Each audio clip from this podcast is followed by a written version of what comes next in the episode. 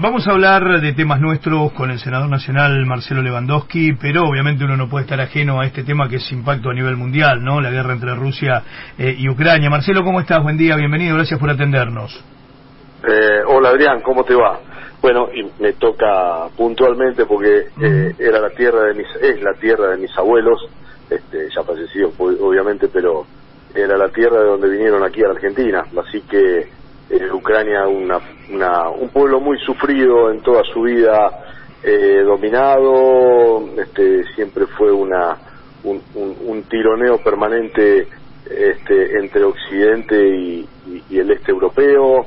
Eh, bueno, la han pasado siempre mal y después de la independencia, ahora, después de hace unos cuantos años, ahora llega esto, ¿no? La verdad que este, una, una, una desgracia para toda esa gente que, que lo ha vivido y ha sufrido mucho coincidimos en eso, Marcelo, ¿no? Los Lewandowski o los Broski, este, que, que bueno, que, que, hemos escuchado, hemos crecido escuchando narraciones de nuestros abuelos y de la, de la Segunda Guerra Mundial y de Ucrania, Bielorrusia, lo que fue la Unión de Repúblicas Socialistas Soviéticas posteriormente, ¿no? Un pueblo que, que ha vivido la guerra de cerca y que lamentablemente parecía cuestiones que estaban en olvido y hoy con las imágenes que vemos, este, no, no, no nos deja de, de, de aterrar, ¿no?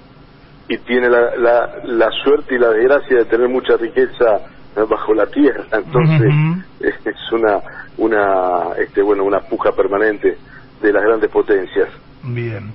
Bueno, el primero de marzo empieza el periodo ordinario, ¿no? En el, este, Congreso Nacional y este, no, no, no hubo sesiones extraordinarias y, y de alguna manera es la, la, necesidad que van a tener a partir del primero de marzo con sesiones ordinarias de ir logrando consensos para el tratamiento de temas, ¿no, Marcelo? Y vos diste y, eh, nombraste una palabra clave, porque muchos dicen, bueno, ¿y por qué no hubo sesiones extraordinarias? Si no se puede dar ese consenso para que las leyes salgan y, no se puede establecer un mínimo de acuerdo, no tenemos presupuesto en la Argentina. Entonces, este, realmente, si no hay una si no hay una mirada de, de, todos los de todo el ámbito político de, de, entender que estamos en una situación compleja y hay eh, cuestiones que no se pueden pasar por alto eh, y hay proyectos que no se pueden pasar por alto y, y no es este lo apruebo no lo apruebo y juego con esta figurita eh, porque vamos a estar entrando en un año electoral. Es este el, el, bienestar de nuestra gente que está en juego. Entonces yo aspiro a que a que en este año tengamos que haya un sentido común que reine eh, para, para poder desarrollar muchos de los proyectos, que no, no, no es, uno no dice que lo tienen que aprobar a libro cerrado, pero por lo menos que se plantee una discusión seria y se plantea una, una necesidad de encontrar un mínimo de acuerdo para, para, para que esto funcione. Va a ser un arduo debate que va a ocupar las sesiones el tema del acuerdo con el Fondo Monetario Internacional, ¿no? Sí, sí, sin duda que sí, sin duda que sí. Eh, yo siempre dije, o desde el primer momento, el problema no es el acuerdo. Eh, cualquier acuerdo que se haga con el fondo, sabemos dónde, cómo, cómo, nos, cómo nos trata o cómo le, lo trata a, a, todo el aparato productivo, cómo trata al pueblo. Este, indudablemente que, que el gran problema es la deuda que se tomó irresponsablemente y que irresponsablemente y hasta y, claramente por una cuestión política el fondo lo otorgó. Eh, dándole más del doble de lo que a Argentina le correspondía.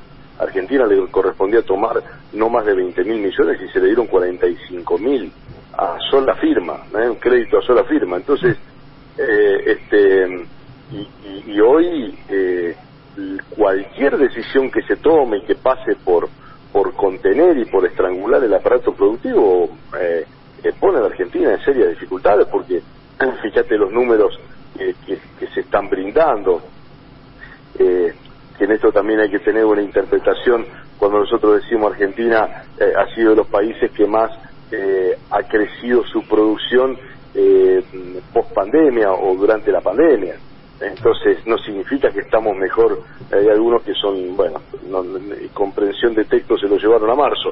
Eh, digo, uno no dice que estamos mejor que Alemania o que Estados Unidos, uno dice que a pesar de la pandemia este país ha reconstruido y ha mantenido el aparato o ha, crecido en un aparato productivo que estaba destruido, que nos dejaron destruidos. Esto es lo que hay no, no hay que olvidar, digamos, no. eh, cuando las industrias empiezan a trabajar, no es producto de un milagro, cayó un rayo justo en un lado y, iluminó para que crezcan. Son políticas que se llevan adelante. Entonces, cuando vos tenés, eh, si vas a un banco y tenés tasas subsidiadas para sacar un crédito, cuando frenás las importaciones para que la, para, para que la producción nacional pueda crecer, sustituyendo importaciones indiscriminadas, bueno, todo eso fue ayudando a que la industria eh, creciera.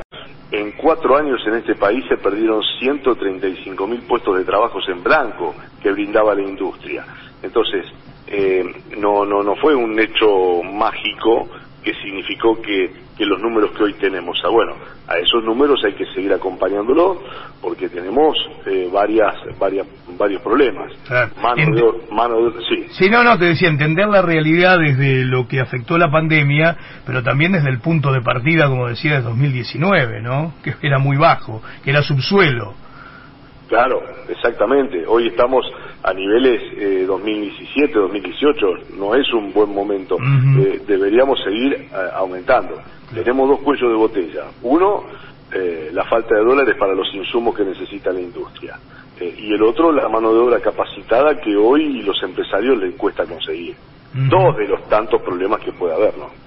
Bueno, desde, desde tu banca como senador nacional, eh, obviamente resolver y atender las necesidades de los santafesinos es este, lo, más importante, ¿no? Y para esto tuviste reuniones, por ejemplo, con el ministro de Agricultura, con Julián Domínguez, con Tato Giles, eh, este, de subsecretario de Relaciones Municipales del Ministerio del Interior, con Matías Lamens también, de, este, después quiero hacer especial hincapié en esto, este, el secretario de, ministro de Turismo y de, y de eh, Deportes. Eh, ¿Cuáles son esas necesidades de los santafesinos que trataste con estos ministros a nivel nacional?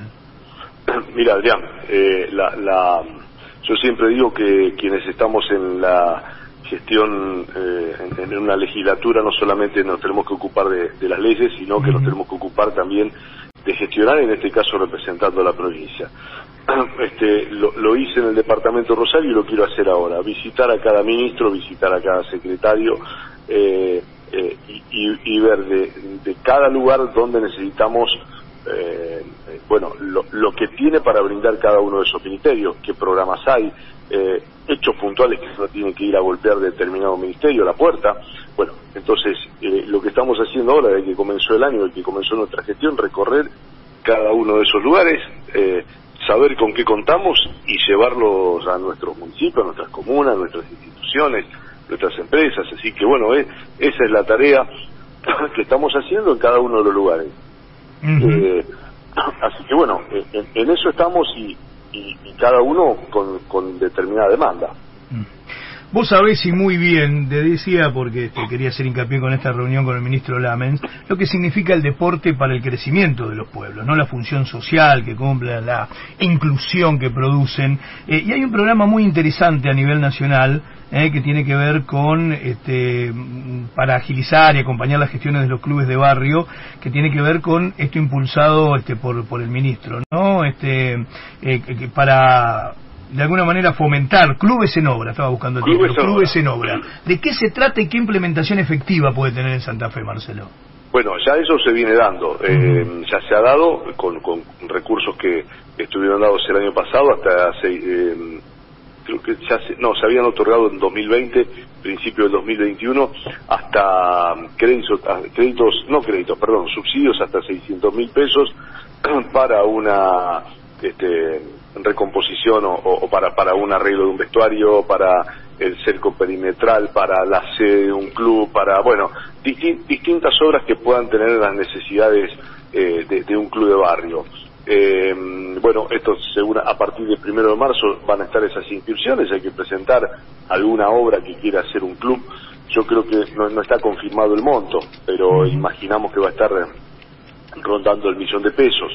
Eh, a ver, no, uno puede decir, bueno, no pueden hacer mucho. Ahora, para un club de barrio un millón de pesos es a lo mejor eh, cambiar este, la, todas las cañerías de, agua o, hacer un arreglo en un techo, impermeabilizarlo. Eh, hacer un par de este, vestuarios.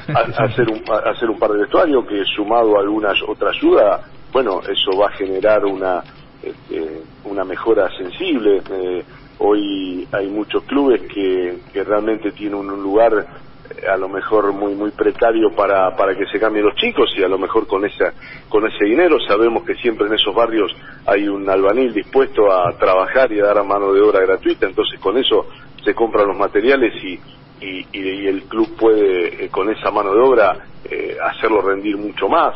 Eh, bueno este este es el, el plan del club Obras que a partir de marzo ya seguramente estará en la página del ministerio y nosotros en la medida que podamos empujar este, a aquellos que hayan presentado proyectos, este, eh, bueno, lo vamos a, a intentar hacer desde aquí, desde, desde Buenos Aires. Empujar y acompañar, Marcelo, porque hay muchos clubes de barrio, y esto vos lo sabés, porque desde, muy pequeño los transitaste, eh, que por ahí no, no cuentan con la parte administrativa, con la infraestructura en cuanto a, a su contabilidad como para poder de alguna manera este, integrarse a esta clase de programas. Entonces, este, acompañarlos y además este, poder este, ayudarlos en este sentido es importante, ¿no? Bueno, nosotros este, estamos trabajando en algunas leyes que signifiquen la posibilidad de aliviar un poco estas, no solamente a los clubes, sino a muchas ONG que, que trabajan este, solidariamente y que cada vez que tienen que hacer un balance y eh, bueno, se les va un presupuesto importante de lo que tienen o directamente no lo tienen y tienen que salir a buscarlo. Eh, nosotros desde el Departamento Rosario hemos colaborado eh, con muchas instituciones ayudándolas a, en, en, el IGPJ a, a hacer los papeles, a, a subsidiarles algún balance, hay un programa que tiene la Secretaría de Deportes de la provincia. Yo digo que hay que consultar eso también a aquellas instituciones deportivas que no puedan tener los recursos para eso. Eh, bueno, hay, hay, hay un programa específico que no recuerdo el nombre que tiene la Secretaría de Deportes y que también eh, significan eh, eh la Secretaría de la, la, Inspección General de Personas Jurídicas ha tenido lamentablemente en los años anteriores un jueguito bastante perverso. Que era habilito y le doy los papeles y le facilito los papeles y la carpeta al día aquellos que tengan afinidad política con nosotros. Y, bueno nosotros logramos cambiar esa esa lógica eh, hemos tratado bueno puntualmente colaboramos con nuestro equipo de trabajo a regularizar la situación de aproximadamente 50 instituciones eh, que han tenido los papeles eh, estamos trabajando muy bien con con el contador Vita ahí en la zona sur, pero también este, ahí en, eh, este, en, Santa Fe también está trabajando muy bien la gente de Somalia, que me ha puesto a disposición todo su equipo con, con la sede de IGPJ en, la ciudad de Santa Fe. Eh, así que, que bueno, eh, entendiendo que esto es, que cuando uno habilita un club, no es que estoy pretendiendo que un club este, me deje entrar a, los partidarios míos y a los otros deje afuera. Un club es un club y, y, tiene que servir socialmente. Entonces, bueno, ha sido una situación este, que, que lo, lo, fuimos, nos costó, pero estamos corrigiéndolo y que hoy todos puedan tener la posibilidad de acceder a, a tener al día sus papeles. Que es el DNI para los el, el DNI de una persona, eh, bueno, este, bueno, para los clubes es la, la subsistencia jurídica. Eh, Marcelo Leonardo te saluda, buen día. Eh, te, ¿Qué tal? ¿Cómo Buen bien, bien, al tema legislativo y lo que va a pasar el 1 de marzo, que es el, el comienzo de, del periodo ordinario y el discurso del presidente. Eh, ¿Qué esperás de este discurso? Teniendo en cuenta que en el 2020 hizo su discurso y a los 19 días pandemia. En el 2021 plena pandemia y ahora es como que saliendo de la tercera ola, últimos dos años de, gestión, por lo menos de, Alberto Fernández, ¿será un relanzamiento de la, de la gestión? Eh, yo creo que por las leyes que están transitando por el Congreso, que, se pretendieron mandar a, a, extraordinarias y demás, este, me parece que la visión productiva se va a profundizar y será hincapié este, fundamental allí, en, ese aspecto. Me parece que esto es fundamental para Argentina. Eh, eh, hay, hay algunas, hay intenciones de seguir profundizando la matriz eh, de las empresas que puedan exportar, sabiendo las necesidades del país. Y, y, bueno, veremos cuál es la, la impronta del presidente en un momento en donde el acuerdo con el fondo está está siendo puesto bajo la lupa eh, eh, cuando bueno cuando hay diversas situaciones políticas que también se han se han empezado a generar eh, así que que bueno con expectativa de escuchar pero pensando que que las cosas buenas se van a, a, a ratificar y esperamos esperando que se puedan corregir cosas que, que me parece que también hay que corregir porque no es un, nos ha tocado un, una herencia pesada, eh, una pandemia y, bueno, seguramente hay muchas cosas que, que resolver. Eh, hoy el tema inflacionario es una preocupación, eh, el costo de los alimentos es una gran preocupación.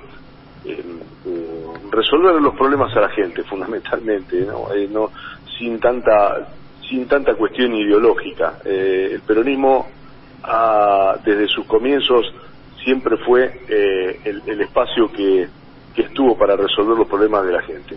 y, y en eso nos tenemos que abocar y en eso tenemos que dejar hasta, hasta el último esfuerzo para, para poder hacerlo y hoy hay mucha gente que la está pasando muy mal y ese debe ser nuestro compromiso. ¿Y tu voto por el acuerdo del FMI ya lo tenés definido, que va a ser eh, afirmativo o vas a esperar a que se conozcan algunos detalles más allá de lo que va trascendiendo, digamos? A ver, independientemente de los de, de, la, de la letra chica, como lo podemos denominar, eh, yo siempre insisto en este concepto, eh, ningún arreglo con el fondo es bueno.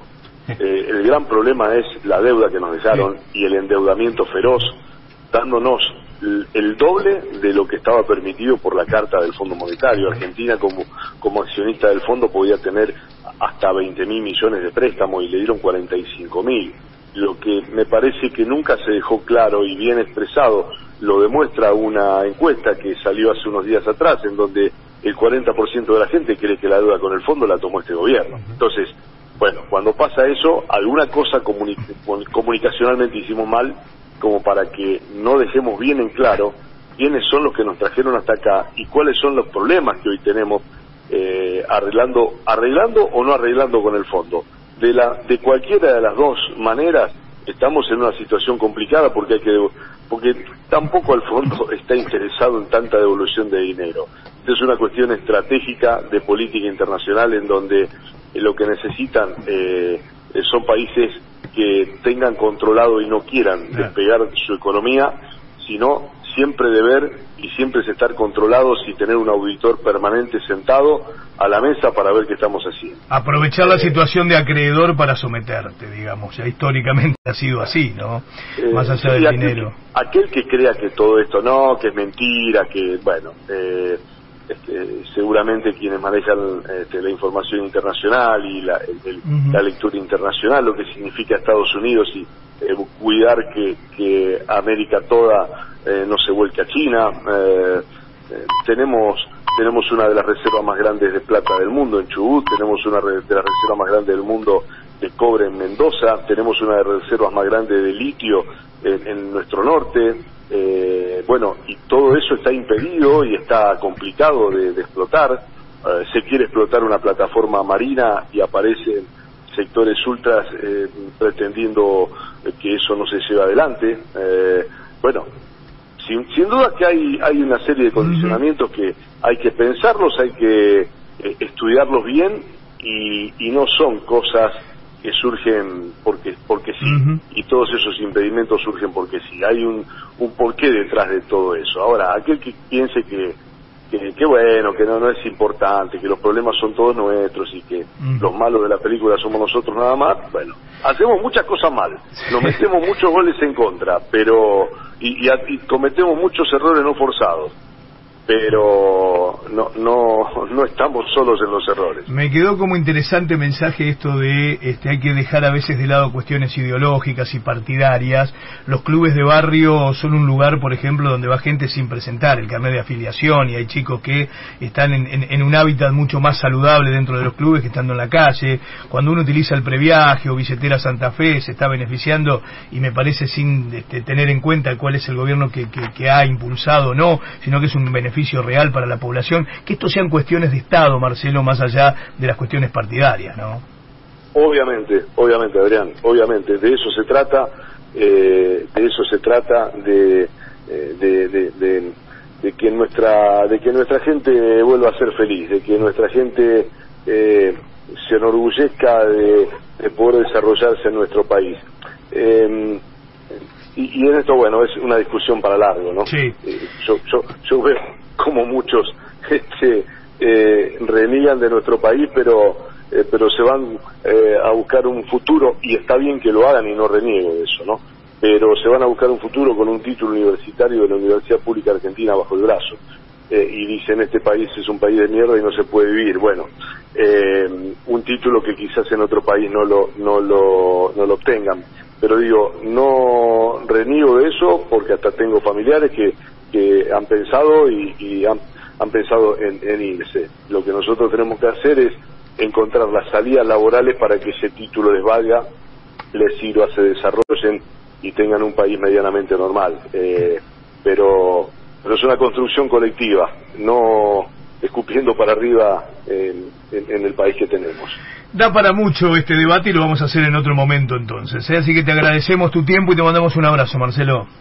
Abrazo, abrazo Adrián, saludos a todos. Hasta la próxima, gracias. Marcelo Lewandowski, senador nacional, frente de todos, hablando de todos los temas que tienen que ver con las sesiones extraordinarias que no se realizaron en el Congreso. Primero de marzo, apertura de las sesiones ordinarias, el tema de la, este, el arreglo con el Fondo Monetario Internacional como tema central, el favorecer los intereses de los santafesinos de la banca, que es el eslogan de todos los senadores. Ahora, ¿cómo se hace? Bueno, hablamos con él de acciones concretas, ¿no? Ojalá que todo esto sea política de Estado y que eh, siempre estemos hablando de cuestiones propositivas, ¿no? Más allá de los debates que se generan permanentemente.